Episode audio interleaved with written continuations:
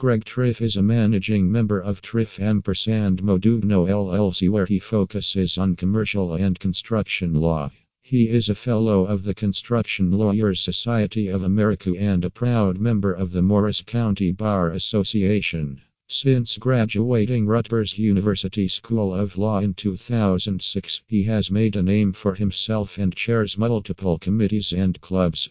Greg is a father and husband and has donated generously to the Morristown Medical Center. Greg Trif specializes in the areas of commercial and construction law. A Rutgers University School of Law alumni, he currently serves as co chair of the construction law section of the New Jersey State Bar Association.